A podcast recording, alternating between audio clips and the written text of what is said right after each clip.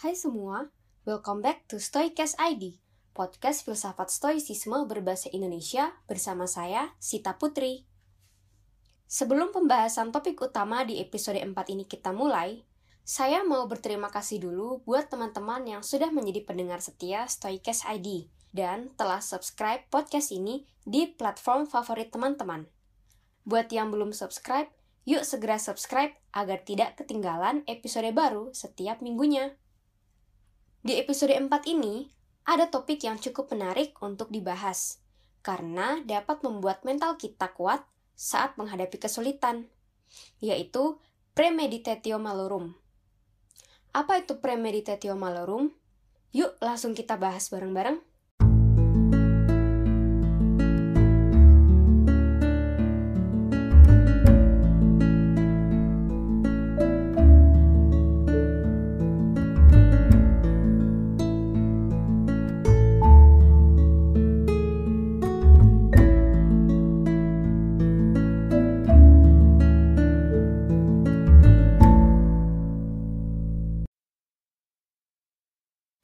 Premeditatio malorum atau premeditate of evil adalah memikirkan hal-hal negatif yang mungkin terjadi dalam hidup kita. Tujuan dari premeditatio malorum adalah untuk mengantisipasi hal-hal tidak enak atau hal-hal negatif yang kemungkinan akan terjadi. Dalam bukunya yang berjudul Meditations, Marcus Aurelius menuliskan, Mulailah pagi harimu dengan berkata pada diri sendiri, saya akan menemui gangguan, bertemu dengan orang-orang yang tidak berterima kasih, hinaan, berniat buruk, kesombongan, penipu, dan egois. Semua ini terjadi pada mereka karena ketidaktahuan mereka tentang apa yang baik dan buruk.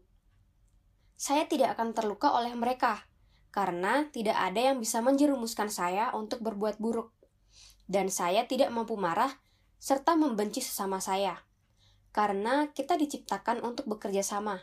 Melawan satu sama lain berarti tidak selaras dengan alam. Lalu, apakah premeditatio malorum sama dengan sikap pesimis dan juga kecemasan? Hmm, baiklah, kita akan mencari tahu apa arti dari pesimis ini. Menurut Kamus Besar Bahasa Indonesia, pesimis adalah orang yang bersikap atau berpandangan tidak mempunyai harapan baik, khawatir kalah, rugi, celaka, dan sebagainya. Hal ini berbeda dengan definisi dari premeditatio malorum tadi. Selain itu, seorang stoik juga memiliki dikotomi kendali. Oleh sebab itu, seorang stoik tidak akan khawatir dengan hal-hal yang berada di luar kendalinya, seperti khawatir kalah, rugi, dan celaka tadi. Kemudian, perbedaan yang kedua adalah kecemasan itu lebih bersifat emosional sedangkan premeditatio malorum berasal dari nalar dan kepala dingin. Oh iya, apabila teman-teman merasakan kecemasan yang sudah berlebihan hingga mengganggu aktivitas sehari-hari, mungkin teman-teman bisa langsung menghubungi profesional psikolog atau psikiater ya. Karena saya juga pernah mengalami kecemasan sedang, tepatnya saya didiagnosis awal tahun ini menderita kecemasan sedang. Maka dari itu, teman-teman harus bisa membedakan dan merasakan sendiri mana yang benar-benar kecemasan dan momen yang mana ketika teman-teman melakukan premeditatio malorum. Karena terkadang ketika masih awal melakukan latihan ini, teman-teman akan sulit membedakannya. Oleh sebab itu, jika teman-teman merasakan kecemasan yang sudah sangat berlebihan, mungkin teman-teman bisa menemui psikolog atau psikiater ya. Berikutnya, Premeditatio malorum bisa dilakukan dengan membayangkan peristiwa-peristiwa negatif mulai dari yang kecil hingga peristiwa negatif yang besar. Seperti ketika kita menyatakan perasaan ke orang yang kita sukai, bertemu kemacetan di jalan yang biasa kita lalui, hingga mengalami kecelakaan besar atau terjadinya bencana alam besar. Ketika kita menyatakan perasaan ke orang yang kita sukai, tentu saja kita tidak bisa mengontrol respon dari orang yang kita sukai tersebut. Oleh sebab itu, dalam premeditatio malorum, teman-teman difokuskan untuk memikirkan bagaimana jika orang tersebut menolak kita. Ini akan membuat emosi negatif ketika orang tersebut menolak kita tuh berkurang. Jadi, kita sudah mendapatkan gambaran ketika dia menolak, maka saya tidak perlu khawatir karena hal ini sudah ada dalam bayangan saya. Lalu, apa yang akan saya lakukan selanjutnya? Sama halnya dengan ketika kita bertemu kemacetan di jalan. Mungkin jalan ini sering kita lewati, tetapi suatu saat atau suatu hari kita melewati jalan ini mengalami macet yang sangat parah. Nah, di pagi hari sebelum berangkat menuju kantor atau sekolah atau kampus, teman-teman bisa memikirkan bahwa ketika nanti saya berada di jalan, mungkin jalanan akan macet. Oleh sebab itu, teman-teman bisa menganalisis hari-hari apa sih yang sering macet atau mungkin saya berangkatnya terlalu siang oleh sebab itu, saya harus berangkat lebih pagi agar saya tidak mengalami kemacetan di jalan. Selanjutnya, apa bedanya dengan pikiran negatif yang tidak perlu? Karena di awal episode podcast ini, saya juga menyebutkan bahwa kita harus mengurangi emosi-emosi negatif atau pikiran negatif yang datang. Lalu, apa bedanya ketika kita melakukan premeditatio malorum dengan memikirkan pikiran negatif yang tidak perlu. Perbedaan yang pertama adalah premeditatio malorum berkaitan dengan dikotomi kendali. Karena berkaitan dengan dikotomi kendali ini, maka premeditatio malorum diawali dengan kesadaran akan dikotomi kendali. Teman-teman tidak perlu bosan ya ketika kita membicarakan berulang kali tentang dikotomi kendali. Karena seperti yang sudah saya jelaskan di episode 2 tentang dikotomi kendali, bahwa dikotomi kendali merupakan prinsip yang paling dasar ketika kita mempelajari filsafat stoicisme. Dalam dikotomi kendali dijelaskan bahwa hal yang di luar kendali kita tidak berpengaruh baik buruknya terhadap hidup kita atau sifatnya indifferent.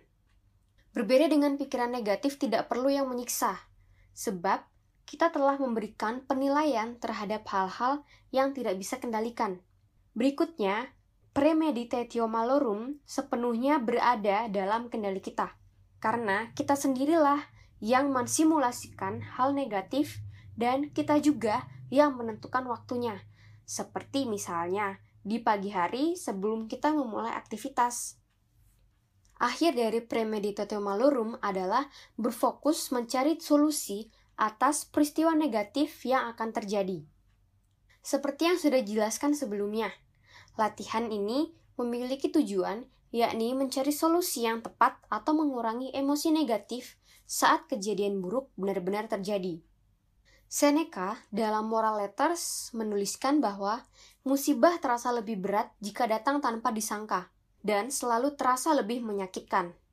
Karenanya, tidak ada sesuatu pun yang boleh terjadi tanpa kita sangka-sangka.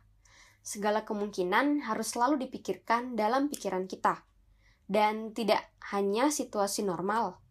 Sebab, adakah sesuatu di dunia yang tidak bisa dijungkir balikan oleh nasib? Jika teman-teman masih ingat dengan episode sebelumnya di mana saya menceritakan kisah saya pada saat lebaran, ini juga terkait dengan premeditatio malorum. Saya tidak menyangka-nyangka kejadian itu akan terjadi. Seharusnya latihan premeditatio malorum ini juga harus saya lakukan entah dalam situasi apa pun itu. Oleh sebab itu, saya merasa sangat berat ketika mendengar kabar dari ayah saya tersebut. Nah, teman-teman semua, kita menyadari bahwa peristiwa buruk adalah hal yang normal dan merupakan bagian dari kehidupan. Ibaratnya, hal-hal negatif dan hal-hal positif yang terjadi dalam kehidupan kita itu akan menyeimbangkan dinamika kehidupan kita. Nah, dengan berlatih premeditatio malorum, ketika kejadian negatif terjadi, kita bisa menghadapinya dengan layak dan dengan pikiran yang tenang. Jadi, kita tidak hanya akan siap dengan kejadian positif, tetapi kita juga dapat menghadapi kejadian negatif dengan pikiran yang lebih tenang.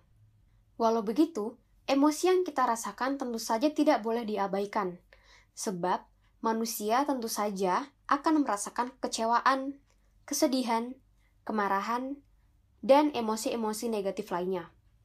Namun, dengan melakukan premeditatio malorum, emosi tersebut tidak akan menjadi destruktif atau menghancurkan kita karena emosi ini didasarkan pada pemahaman yang rasional dan bukan sebagai perlawanan.